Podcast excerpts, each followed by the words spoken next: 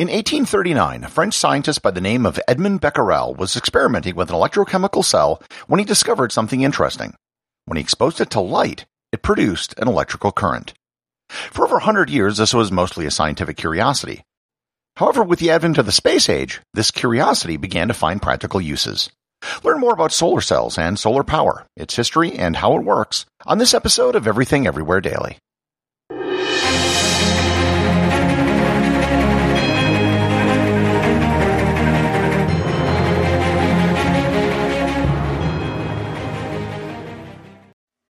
This episode is sponsored by ButcherBox. Summer is right around the corner, and that means cookouts. No matter what your preferred food is for a cookout or a barbecue, ButcherBox can help you make it the best. If you want to serve up some hamburgers, ButcherBox has grass-fed ground beef to make the perfect smash burger. Want to cook up some steaks? Well, ButcherBox has that too, with some of the best cuts of steak such as New York strip, ribeye, and filet mignon. Do you like grilled chicken? Well, ButcherBox has some of the best pasture-raised chicken that you will find anywhere. And if you really want to wow people at your next cookout, you can try grilling some of their wild caught salmon on a cedar plank. Sign up at butcherbox.com slash daily and get a special deal. ButcherBox is offering my listeners a free for a year offer plus an additional $20 off. You can choose salmon, chicken breasts, or steak tips free in every order for a year. Sign up today at butcherbox.com slash daily and use code DAILY to choose your free for a year offer. Plus, get $20 off your first order. Another day is here and you're ready for it. What to wear? Check. Breakfast, lunch, and dinner? Check. Planning for what's next and how to save for it? That's where Bank of America can help. For your financial to-dos, Bank of America has experts ready to help get you closer to your goals. Get started at one of our local financial centers or 24-7 in our mobile banking app. Find a location near you at bankofamerica.com slash talk to us. What would you like the power to do? Mobile banking requires downloading the app and is only available for select devices. Message and data rates may apply. Bank of America and a member FDIC. Solar power started out with very modest beginnings. As I noted in the introduction, the discovery of the photovoltaic effect dates back to 1839. Edmond Becquerel was experimenting with a liquid electrochemical cell, and he found that when he exposed it to sunlight, a very weak current would be produced. This was interesting, and Becquerel documented what he found, but he neither understood why it was happening, nor did he realize any practical use for what he discovered. I should note, he was only 19 years old when he made this discovery. Nothing was done with this fact for decades. It wasn't until the late 1870s and early 1880s that a host of experiments were done with the element selenium. In 1873, an English engineer by the name of Willoughby Smith found that selenium exhibited a photovoltaic effect. And in 1883, an American inventor named Charles Fritts created the first real solar cell by putting a thin layer of gold on a thin layer of selenium. The first solar cell wasn't very good as it only had an efficiency of 1%, but it was a start. There was very little advancement in the practical design and development of solar cells over the next several decades. The effect was simply too weak to be of any practical use. What did happen, however, was advancements in the theoretical understanding of light and matter. Albert Einstein won his Nobel Prize for his explanation of the photoelectric effect. The big advancement in solar cells was in the use of silicon, in particular, single crystal silicon. Single crystal silicon is not only the basis for most solar cells, but also the foundation for most integrated circuits. In 1940, a Bell Labs researcher by the name of Russell Shoemaker Ohl made an accidental discovery. He was examining a piece of silicon that had a crack in it. He found that this particular piece of silicon had an electrical current when exposed to light. It turns out that there were impurities in the silicon on either side of the crack, such that one side was positively doped and one side was negatively doped. This inadvertent discovery was the first PN junction for positive and negative. What happens is that on one side of the junction, a positive electrical charge builds up, and on the other side, a negative electrical charge builds up, and a photon kicks things off once a circuit is created. All of this came together in 1954 when Bell Labs, who, if you remember from a past episode, invented pretty much everything, released the world's first practical silicon-based solar cell.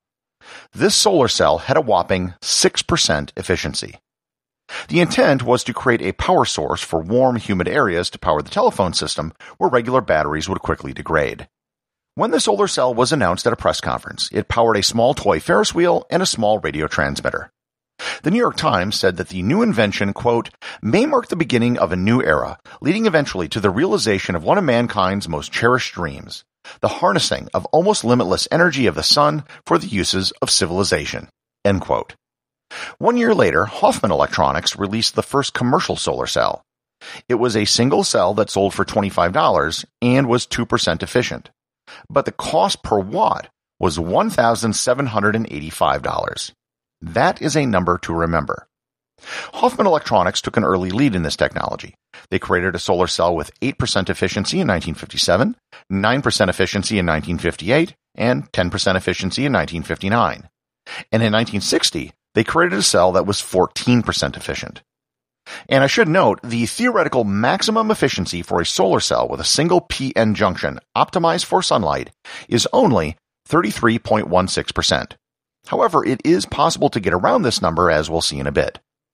There still wasn't really much demand for these devices. They were very expensive and inefficient, and there weren't many use cases.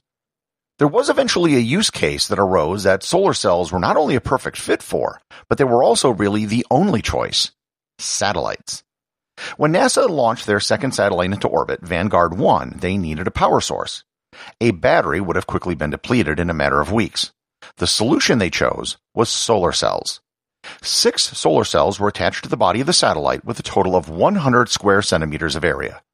This allowed the satellite to remain in service from March 1958 until May 1964, and no battery could have possibly lasted that long. The history of solar cells entering the 1960s and onward is one of continual incremental improvement in efficiency and price.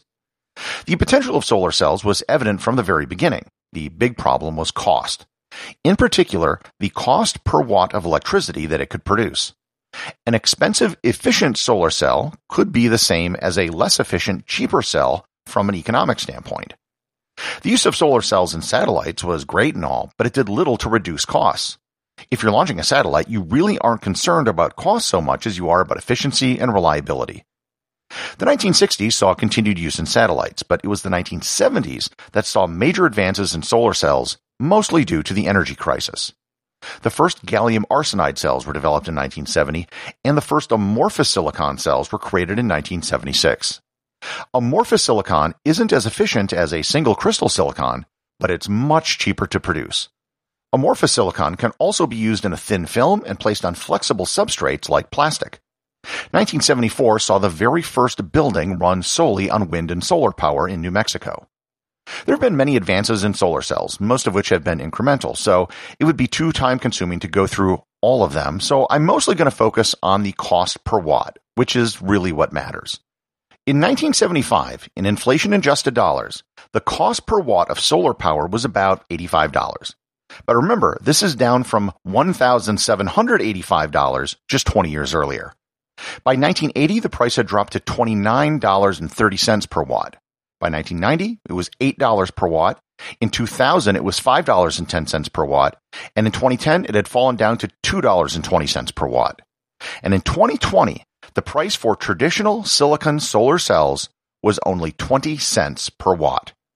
Now I should note that these are only the prices for raw solar cells, not the price per watt for full installation of a system. More on that in a bit. Today, the record for solar cell efficiency is 47.1%, which was set in 2021. This was done using a cell with six PN junctions and a concentrator, which is a lens that concentrates sunlight.